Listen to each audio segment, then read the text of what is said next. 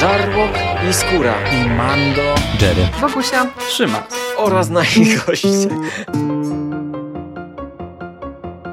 Konglomerat podcastowy. Wasze ulubione podcasty w jednym miejscu. Zapraszamy. Zapraszamy. Zapraszamy. zapraszamy. Zapraszamy.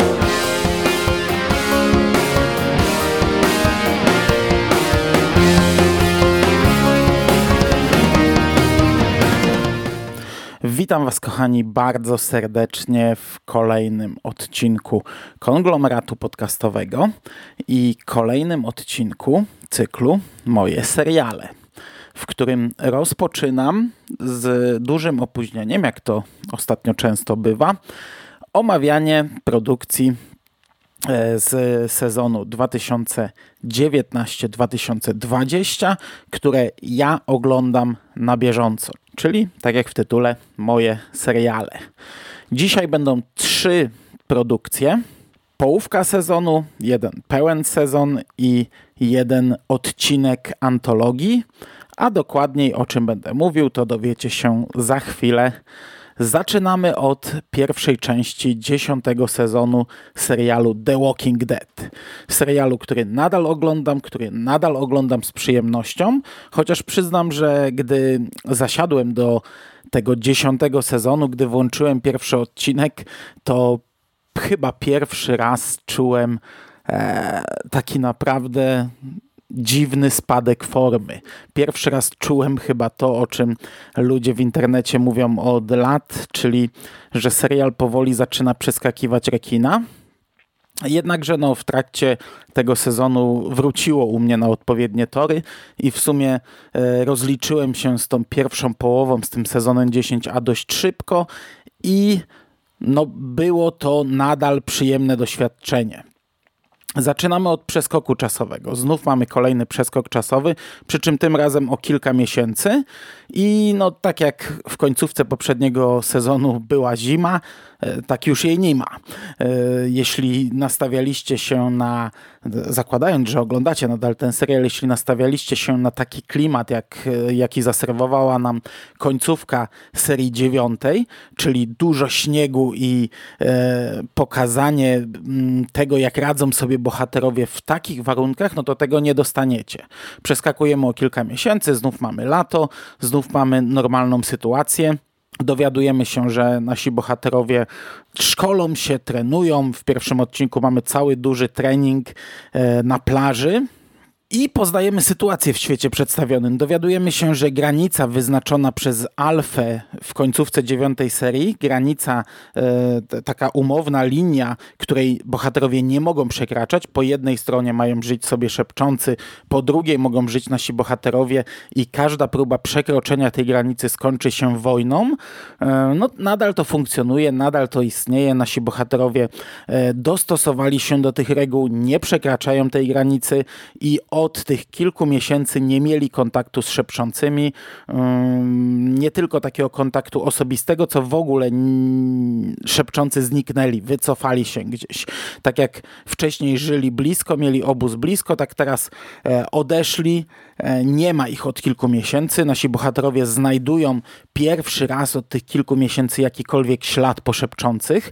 Znajdują maskę na plaży i zaczyna się strach, czy nie powróci dawny konflikt, a jednocześnie nasi bohaterowie zaczynają przekraczać tę granicę, no bo jak żeby inaczej. Cztery miesiące żyli sobie bez problemu i bez żadnych konfliktów, a teraz nagle postanowili, e, że, że czas ten konflikt rozpocząć. Dodatkowo e, nad e, głowami naszych bohaterów na niebie dochodzi do wybuchu, spada na ziemię rosyjska satelita, spada po stronie szepczących i dochodzi do pożaru lasu, więc nasi bohaterowie tak tłumaczą sobie to przekroczenie granicy, muszą ugasić pożar, ponieważ ten, gdy rozprzestrzeni się, to dojdzie również na ich tereny łowne.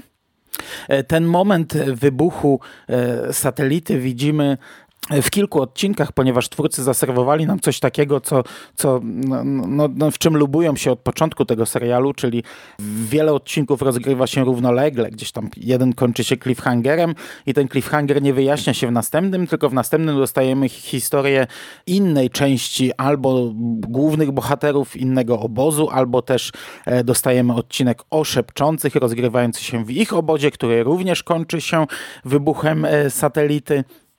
I taka sytuacja utrzymuje się przez e, większą część tego, tej pierwszej połowy dziesiątego sezonu i to jest trochę słabe. To jest kolejna taka sytuacja w tym serialu, gdzie wprowadzono nam przeciwnika. Ten przeciwnik wydawał się niesamowicie silny. Ten przeciwnik wydawał się być kimś, kto będzie dzielił i rządził, kto będzie rozdawał karty, kto e, zadrży w posadach społecznością zbudowaną przez e, czołowych bohaterów serialu, po czym dochodzi do wycofania, po czym dochodzi do e, takiego trochę rozwodnienia tej historii. E, podobną sytuację mieliśmy już z Niganem, teraz mamy coś takiego z szepczącymi. Jedni żyją sobie tu, drudzy tam i, i, i sobie żyją po prostu i obserwujemy jak sobie żyją. Obserwujemy ich lokalne problemy w obozach i to są zarówno problemy różnych głównych bohaterów i to wiecie, problemy na różnych płaszczyznach, głównie osobiste, prywatne, czy to jakieś choroby, czy to jakaś, jakaś chęć dążenia do zemsty, jak w przypadku Karol, która żyła sobie gdzieś tam na łodzi, na statku, teraz e, zeszła na ląd, trafiła do naszych bohaterów i widzimy, jak zmieniła się od czasu sceny z głowami nabitymi na pal, która wstrząsnęła nią w końcówce poprzedniego sezonu. Jest teraz uzależniona od leków, e, nie śpi, ponieważ nie chce spać, nie może spać, dąży do e, zaognienia się konfliktu, by mogła dokonać swojej zemsty i mamy jeden cały odcinek w ogóle z różnymi wizjami tej bohaterki gdzie ona przez brak snu już nie odróżnia rzeczywistości od wizji i cały odcinek jest skupiony na tym, no, co przeżywa ta bohaterka w głowie, przy czym ona nie zdaje sobie sprawy, co przeżywa tak naprawdę w głowie, czy to jest naprawdę, czy to nie jest naprawdę i, i, my, i my, jako widzowie obserwujemy sobie coś takiego. E, takich mm, problemów w głowie głównych bohaterów jest tutaj więcej, bo też mamy Sidika, który jest lekarzem e, w w obozie dobrych, no ale Sidik był mm, bohaterem, który został pojmany w zeszłym sezonie przez szepczących. E, to były sceny, których my nie widzieliśmy, ponieważ my dostaliśmy takiego szokera w postaci tych e, pali, które teraz wytyczają granice i głów nabitych na pale, głów wielu bohaterów. Natomiast no, wiedzieliśmy, że do tego doszło gdzieś tam, tylko nam nie było dane tego obejrzeć. Sidik był e, jedynym bohaterem, który przeżył tę rzeź, który, który był tam trzymany jako świadek tych wydarzeń, który miał opowiedzieć ludziom o tym, do czego tam doszło. No i on nie radzi sobie z tym psychicznie. On ma duże problemy, też ma wiele wizji, coś tam gdzieś mu się kołacze, że jest jakaś zagadka do rozwiązania, ale jeszcze nie zdaje sobie sprawy, jaka to zagadka.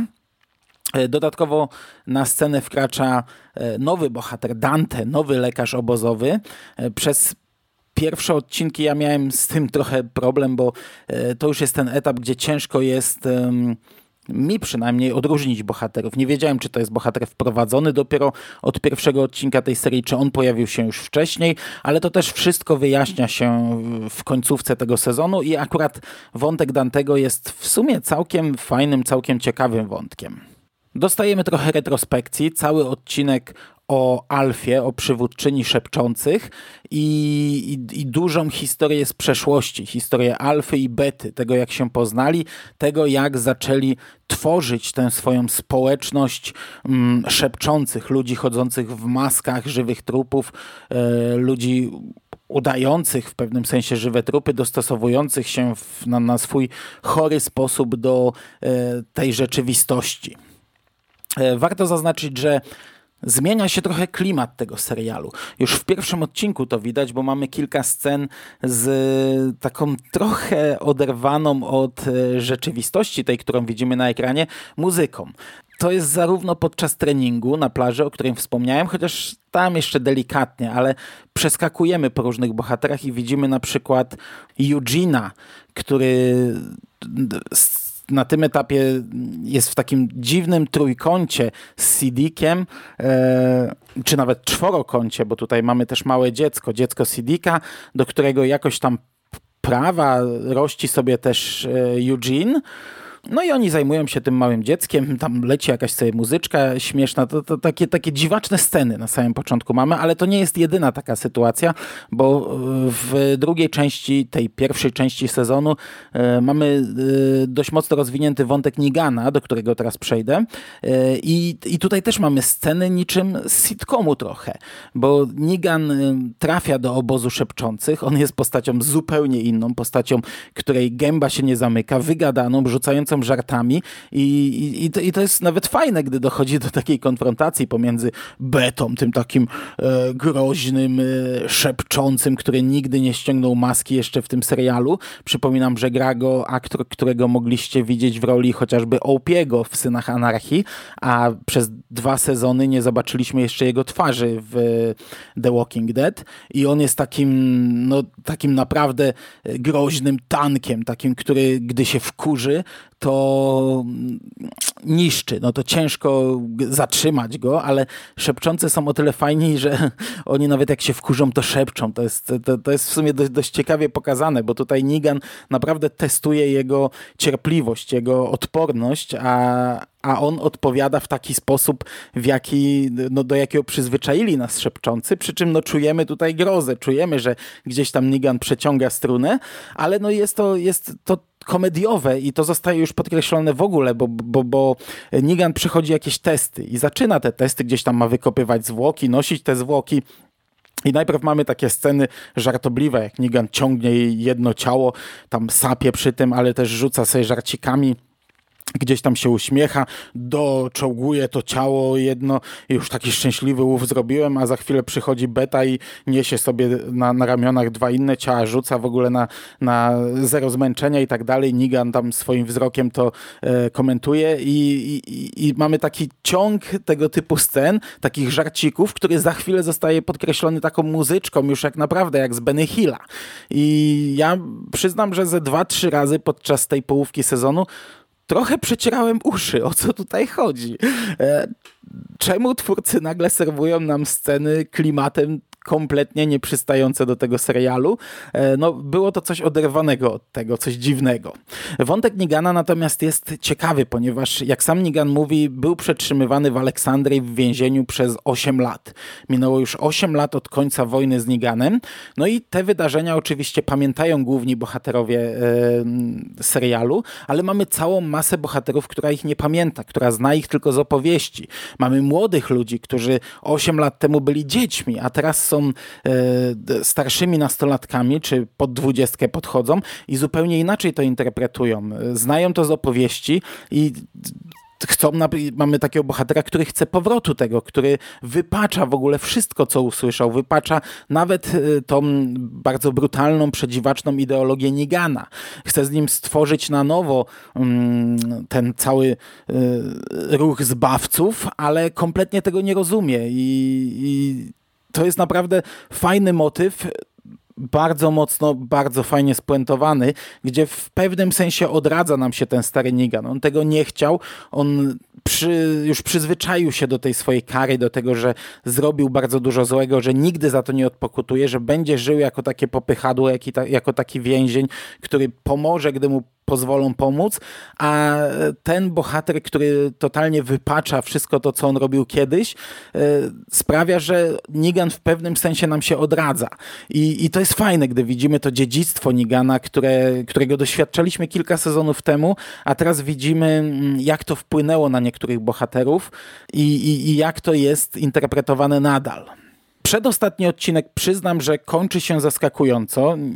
Nie spodziewałem się tego, że, że, że, że w taki sposób zostanę zaskoczony.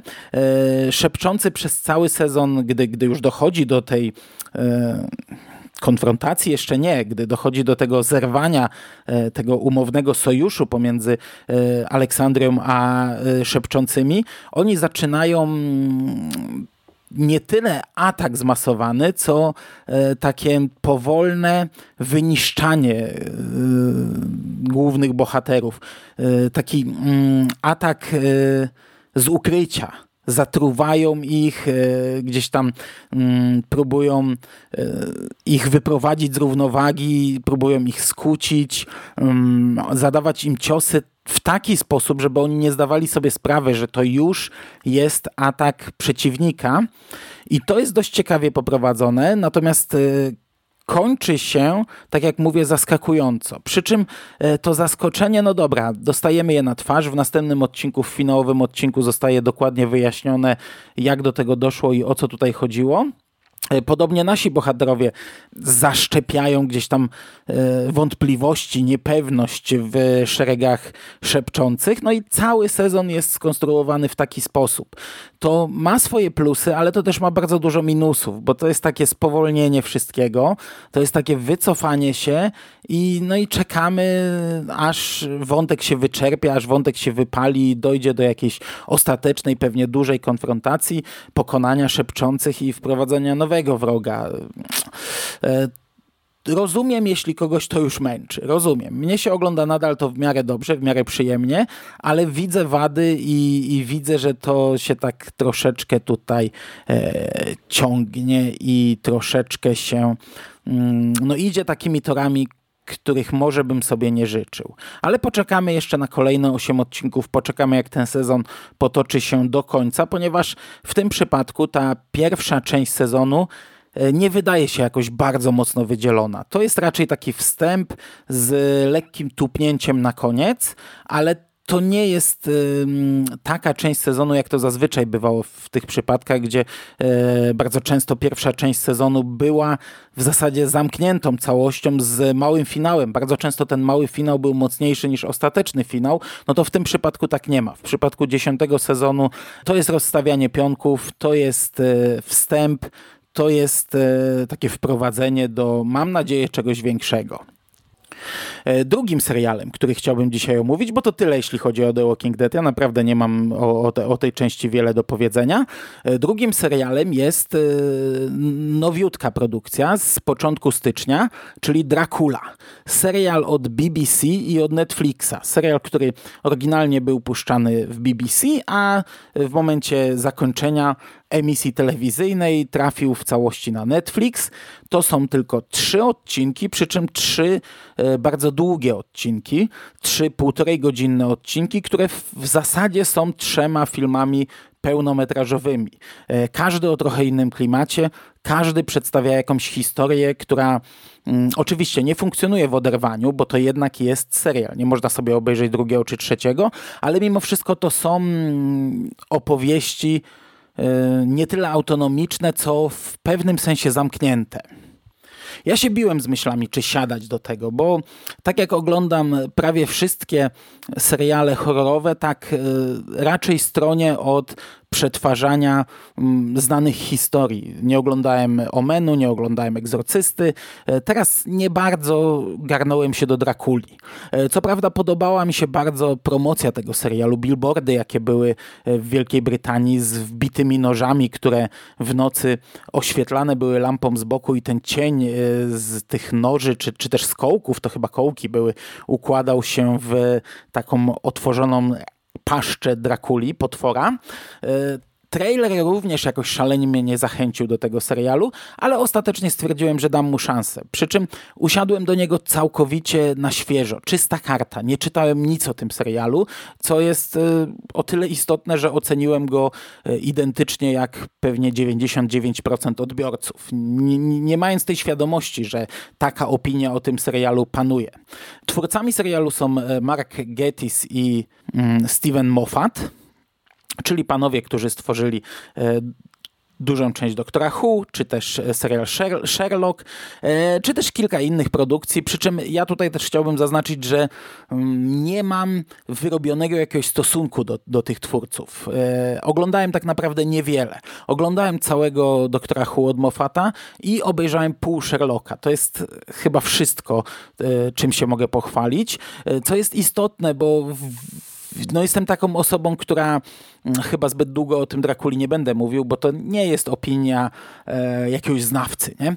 E, czytałem wiele opinii, gdzie się mówiło, że ten Dracula to jest taki Sherlock w pigułce, e, że to jest taki typowy Moffat, że to są, e, że to jest milion pomysłów wciśniętych w e, krótkie ramy i, i, i ja się z tym zgadzam, aczkolwiek nie, nie, jestem w stanie wypunktować, gdzie tutaj widzimy typowego Mofata. Rozmawiałem sobie po mm, seansie z słuchaczem, z Michałem Ziają. On pewnie to na swoim blogu opisze lepiej i on mi punktował tutaj w, każdym odcinku, co widzi. Znaczy to bardziej na minus było niż na plus, że to jest przetwarzanie znów tych samych motywów, że Moffat w zasadzie ciągle kręci ten sam serial, czy, czy te same produkcje, te same filmy, że tutaj to czy to czy tamto, to jest w zasadzie odbicie tego, tamtego czy tamtego z innych seriali. Ja tego tak nie czuję, aczkolwiek e, zgadzam się z tym, że tutaj jest bardzo dużo pomysłów i mam wrażenie, że, że, że Moffat miał naprawdę e, pomysł na kilka seriali, które chciał wcisnąć w jeden. Aktorsko uważam, że ten serial wypada doskonale. Aktor, który wciela się w Drakule jest świetny. Naprawdę ma kilka takich scen, że ogląda się e, jak na szpilkach. To są dłuższe sceny, dłuższe wymiany zdań, a siedzimy i rejestrujemy to i, i, i nie sposób oderwać się od ekranu. Aktor, który gra Jonathana Harkera jest fantastyczny i on w zasadzie ma dwie role, ponieważ widzimy e, jego przeszłość, to jak on dociera na zamek Drakuli i to, co się z nim działo po po e, powrocie i, i to, jak został on zrobiony, i to, jak on gra, i to, jak wygląda, jest fantastyczne. E, aktorka, która gra panią Van Helsing, jest kapitalna i jej w ogóle e, interakcja pomiędzy nią a Drakulą jest fantastyczna, jest elektryzująca. To są niesamowite sceny, przynajmniej przez pierwsze dwa odcinki, bo w trzecim odcinku mamy też panią Van Helsing, też grają ta sama aktorka, to jest inna postać, ponieważ tam mamy bardzo duży przeskok czasowy i, i to niestety już, już nie jest ciekawe. To niestety już nie wypada dobrze. E, w tym przypadku nie jestem w stanie w ogóle pochwalić pani Van Helsing, co jest o tyle uderzające, że przez pierwsze dwa odcinki ona brylowała na ekranie. E, wizualnie ten serial jest kapitalny. Tutaj mamy zarówno takie oczywiste nawiązania do klasyków. E, są sceny, gdzie mm, aktor grający Drakulę wygląda identycznie jak na takich ikonicznych zdjęciach z Christopherem Lee yy, i jego roli w Drakuli.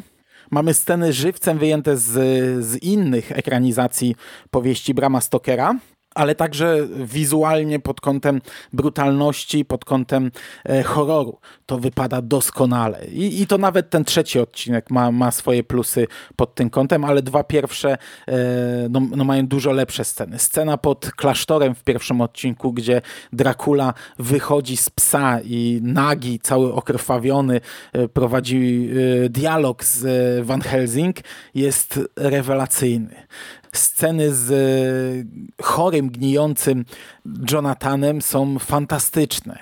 Sceny na zamku Drakuli z kobietą zamkniętą w takiej skrzyni, e, z małym dzieckiem, niemowlakiem, no są rewelacyjne. Tutaj jest masa scen, które ogląda się wspaniale. Wizualnie to jest, to jest przepiękna rzecz konstrukcja serialu wygląda tak, że mm, mamy pierwszy odcinek, który jest na początku w miarę klasyczną ekranizacją y, powieści Brama Stokera. To jest historia opowiadana już przez tego właśnie mm, schorowanego Jonathana Harkera. Jeszcze wtedy nie wiemy, co z nim jest. On siedzi w klasztorze, opowiada to dwóm siostrom. I większość odcinka to jest narracja właśnie Jonathana. Widzimy e, sceny z zamku, które on nam opowiada, przerywane e, gdzieś tam pytaniami sióstr, przerywane e, tym, że my wracamy jako widzowie do klasztoru i widzimy na chwilę rozmowę między nimi. To się urywa gdzieś tam blisko końcówki odcinka i, i końcówka serwuje nam już trochę inną narrację. Już widzimy normalnie sceny aktualne, bieżące. Bardzo podobnie jest w drugim odcinku. W drugim odcinku mamy monolog między Van Helsing a e, Drakulą. Oni grają w szachy i rozmawiają ze sobą i w tym przypadku Dracula opowiada Van Helsing e, historię na statku. Cały drugi odcinek rozgrywa się na statku Demeter i też ta narracja zostaje przerwana w pewnym momencie i widzimy wyda wydarzenia bieżące. Te dwa odcinki mają bardzo podobną konstrukcję, te dwa odcinki um, nie serwują nam żadnego przeskoku czasowego, aczkolwiek, no tak jak mówię, są o tyle zamkniętymi tworami, że opowiadają swoją historię. Pierwsza to jest historia na zamku, historia ucieczki e, Jonathana z zamku Natomiast druga całkowicie rozgrywa się na statku i, i to jest już taka alternatywna wersja y, tej historii na statku Demeter. Co, co, prawda w książce chyba jej nie poznaliśmy z tego co pamiętam. Tam mieliśmy to wielkie wejście, y, wpłynięcie wymarłego e, statku do portu Także to nie, nie tyle alternatywna historia, co po prostu taka wariacja na temat tego, co mogło się tam wydarzyć. E, natomiast między drugim a trzecim odcinkiem mamy przeskok o jakieś tam 150 lat, jeżeli dobrze pamiętam.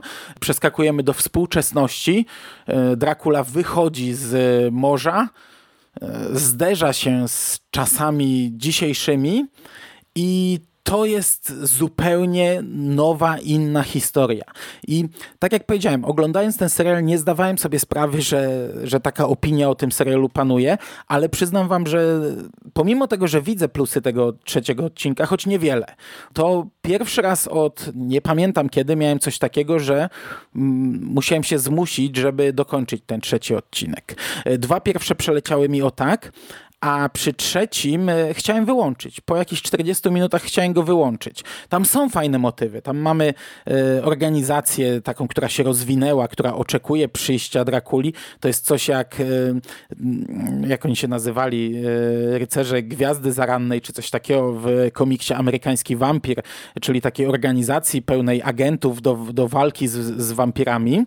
Mamy cały motyw bohaterów, których, którzy są z książki, tylko tutaj widzimy ich, y, ich takie przetworzone do współczesności wersje. Ten trzeci odcinek jest w zasadzie y, w teorii najbardziej w stylu y, Sherlocka, bo tak jak Sherlock uwspółcześnił historię Sherlocka Holmesa, tak tutaj też mamy współczesną historię Drakuli i pojawia się Lucy, pojawia się Morris oraz potomkowie bohaterów z dwóch pierwszych odcinków, przy czym to nie jest ciekawe. Znaczy, zacznijmy od tego, że to jest głupie. Już od pierwszej sceny, sceny wyjścia Drakuli, otoczenia go przez agentów, e, to, to że oni oczekują go, jego przyjścia od ponad 100 lat, a, a to do jakich scen potem dochodzi na plaży, to jest kretyńskie. Potem śledzimy bohaterów, którzy są nieciekawi. To, to są wydarzenia męczące, nudne. Dodatkowo mamy dużo jakichś wizji dziwacznych, e, czego nie było w dwóch pierwszych odcinkach. E, Van Helsing, ta nowa Van Helsing, robi coś, co sprawia, że ona w zasadzie wchodzi do głowy Drakuli w pewnym sensie. Są takie dziwaczne mm, pomysły wykorzystane w tym serialu. Tu jest masa dobrych pomysłów, ale to są pomysły tak naprawdę na inny serial. I z tym ja się jestem w stanie zgodzić, że e, nie wiem, Moffat miał chyba naprawdę tysiąc pomysłów, które zapragnął tu wrzucić, co było moim zdaniem błędem. Ja nie będę punktował jakoś e, e, wad tego trzeciego odcinka.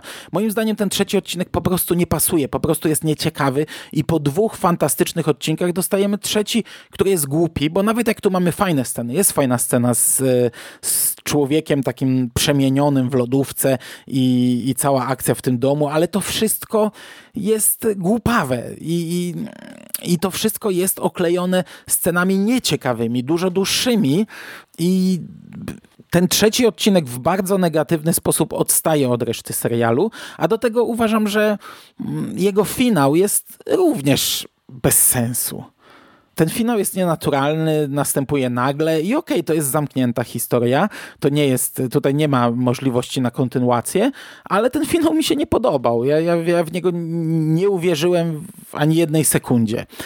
Podsumowując, tak jak mówię, nie będę analizował tego serialu, raczej chcę wam jedynie przedstawić moją opinię na jego temat. Jak chcecie większe analizy, to takie znajdziecie w internecie.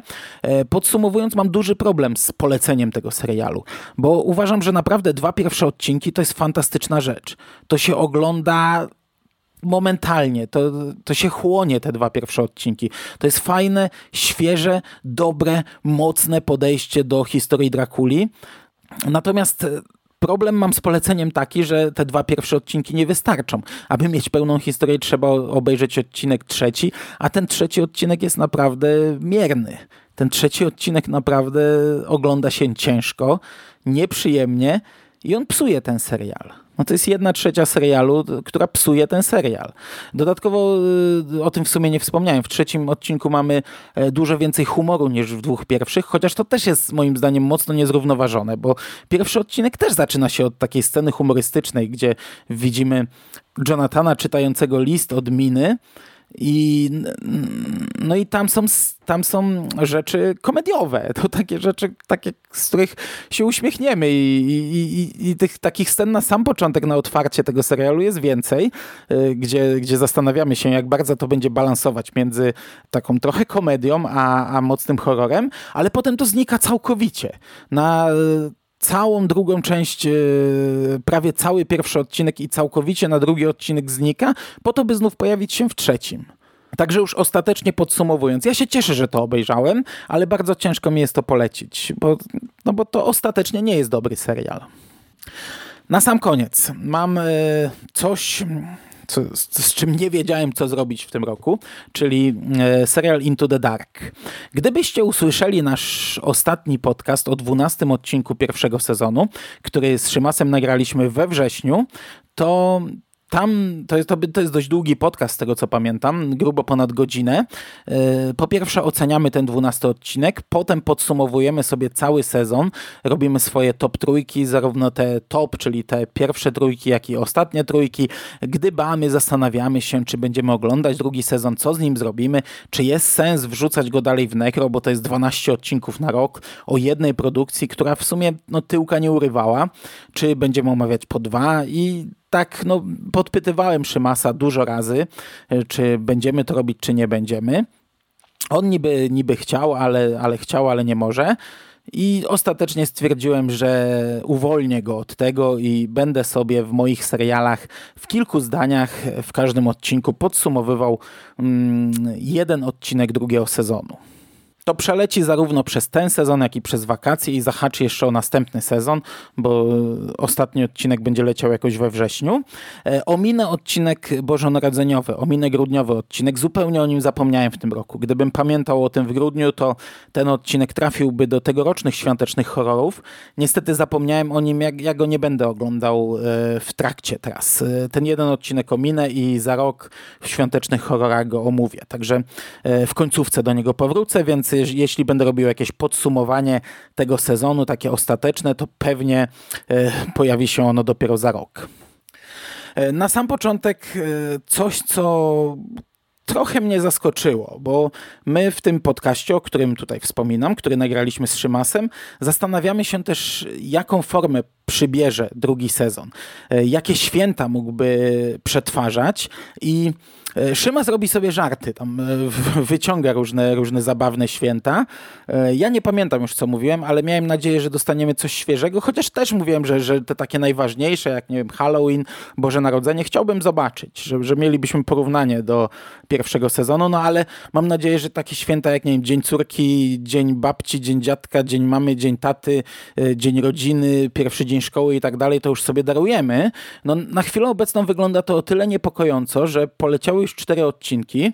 Widzę na Wikipedii piąty w zapowiedzi i to są dokładnie te same święta.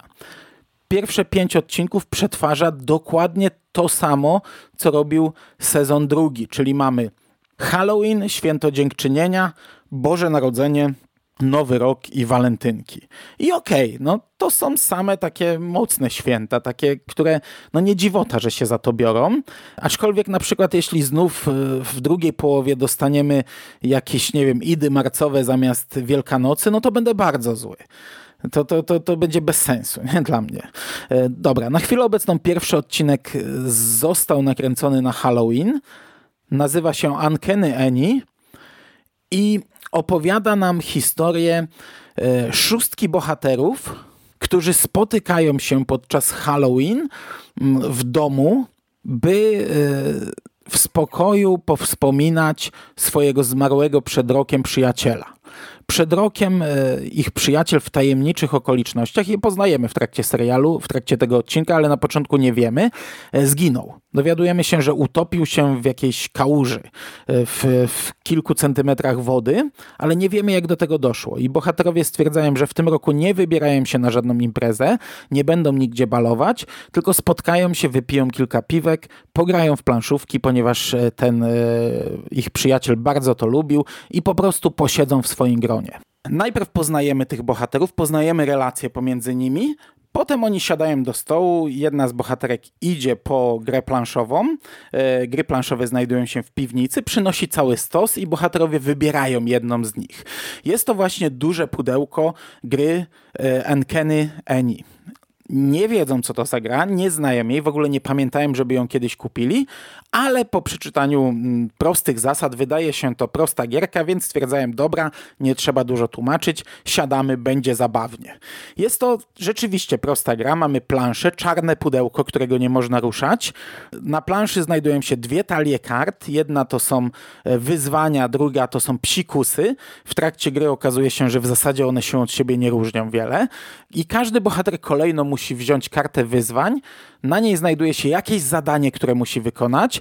Jeśli nie zgodzi się go wykonać, to musi wziąć kartę psikusa i musi wykonać to zadanie. Jeśli nie wykona, to jest powiedziane, że umiera. Jeśli złamie zasady gry, to umiera. To jest takie, wiecie, takie... Oni to na początku sobie z tego żartują oczywiście.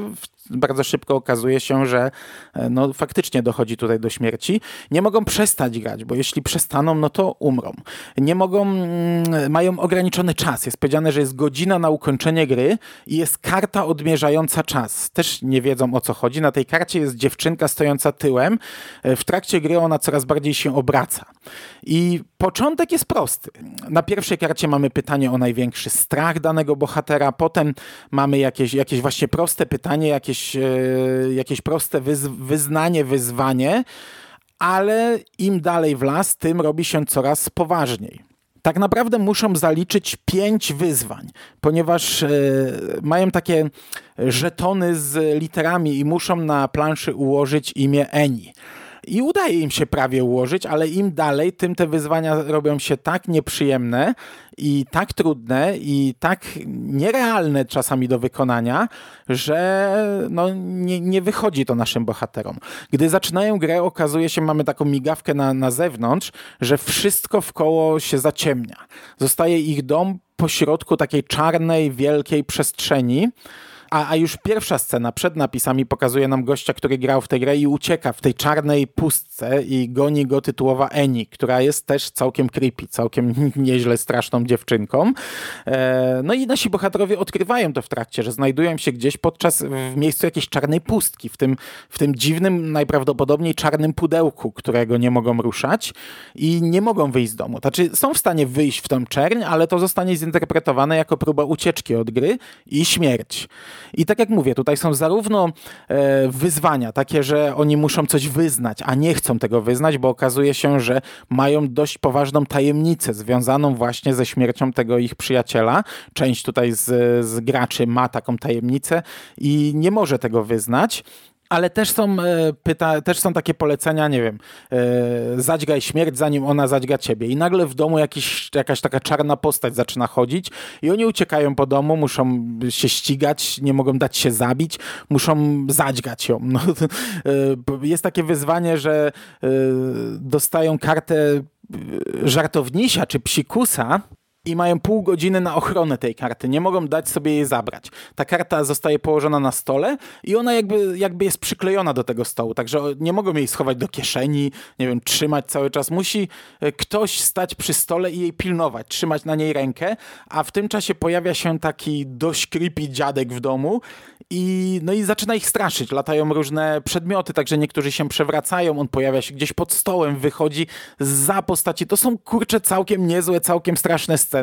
Mamy taki, taki festiwal jumpscarów i wystarczy, że bohater się przestraszy, odskoczy, obróci, weźmie rękę z karty, no i, i przegra to wyzwanie. I niby to jest znów ten sam schemat. Y, znów mamy ograniczoną liczbę bohaterów na ograniczonej przestrzeni, bo to wszystko rozgrywa się w zasadzie przy tym stole, plus trochę biegania po domu, ukrywania się po domu. Ale powiem wam, że po pierwsze ten odcinek jest krótszy, ma 80 minut, ma dłuższą czołówkę, bo to jest czołówka taka filmowa i napisy końcowe. Po odjęciu tego, no to automatycznie skraca się to wszystko, ale zostało to całkiem nieźle wykorzystane. To jest naprawdę dobry odcinek i całkiem niezły horror. Nie przypominam sobie w pierwszym sezonie, to czy tam też były niezłe horrory, ale bardzo często mocno przegadane i, i tylko elementy horrorów mieliśmy, a masa odcinków z pierwszego sezonu to były w zasadzie takie bardziej thrillerki. Yy, I, I to bardzo często takie thrillerki psychologiczne.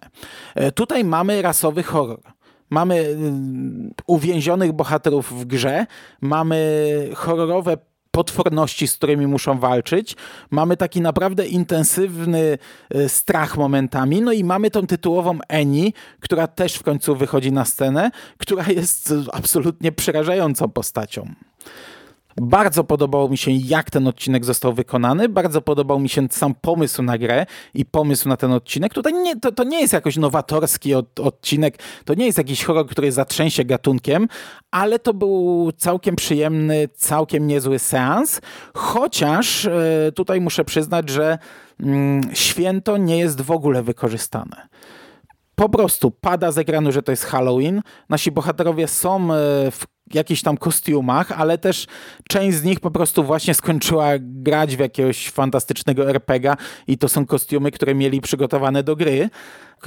Jeden z bohaterów, taki luzak, ma po prostu czapeczkę świętego Mikołaja i koszulkę e, z napisem Satan Claus, czyli w zasadzie mógłbym to podpiąć też pod świąteczne horrory, bardzo na siłę. No i, i, to, i to, że pada nam z ekranu, że jest Halloween, ale bohaterowie nie chcą jechać na imprezę e, i że rok temu byli na imprezie i to jest wszystko, nie? W momencie zaciemnienia, w momencie rozpoczęcia gry widzimy sceny przed domem i widzimy, że tam mamy masę dyń, które gasną, E, widzimy wystrój w środku domu, jakieś nagrobki, jakie, ale też na przykład lampki świąteczne i no, patrząc na to pod tym kątem, to znów mogłoby być jakiekolwiek święto. A nawet nie musiałoby być święto, to po prostu mogła być rocznica śmierci e, jednego z bohaterów, bo tak to tutaj jest. To mogło być Boże Narodzenie, to mogła być Wielkanoc, to mogło być cokolwiek. Święto nie jest w ogóle wykorzystane i to jest minus, aczkolwiek e, jako horror na Halloween, czyli według tam definicji e, Sika, że zabawne, lekkie, przyjemne, to się sprawdza. No widzimy towarzystwo imprezujące sobie przy grze, popijające piwko i zmagające się z e, horrorowymi problemami, to jest spoko, nie? Ale jako część serialu, która ma e, przetwarzać e, motywy świąteczne, to wypada tak sobie. I pod tym kątem to jest dużo słabsze niż otwarcie pierwszego sezonu, ale pod kątem atrakcji, jakie mi dostarczyło, chyba porównywalne, ale na pewno lepsze od większości pozostałych odcinków, jakie zaserwowała nam pierwsza seria. I to by było na dzisiaj tyle. Słyszymy się niebawem e, z kolejną porcją seriali i kolejnym odcinkiem e, Into the Dark. Miejmy nadzieję, że równie dobrym, chociaż miejmy nadzieję, że lepiej wykorzystującym święto. E, dziękuję Wam bardzo za uwagę. Trzymajcie się ciepło. Do usłyszenia. Cześć!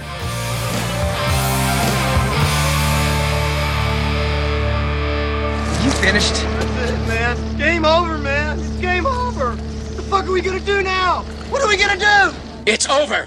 Nothing is over! Nothing! You just don't turn it off!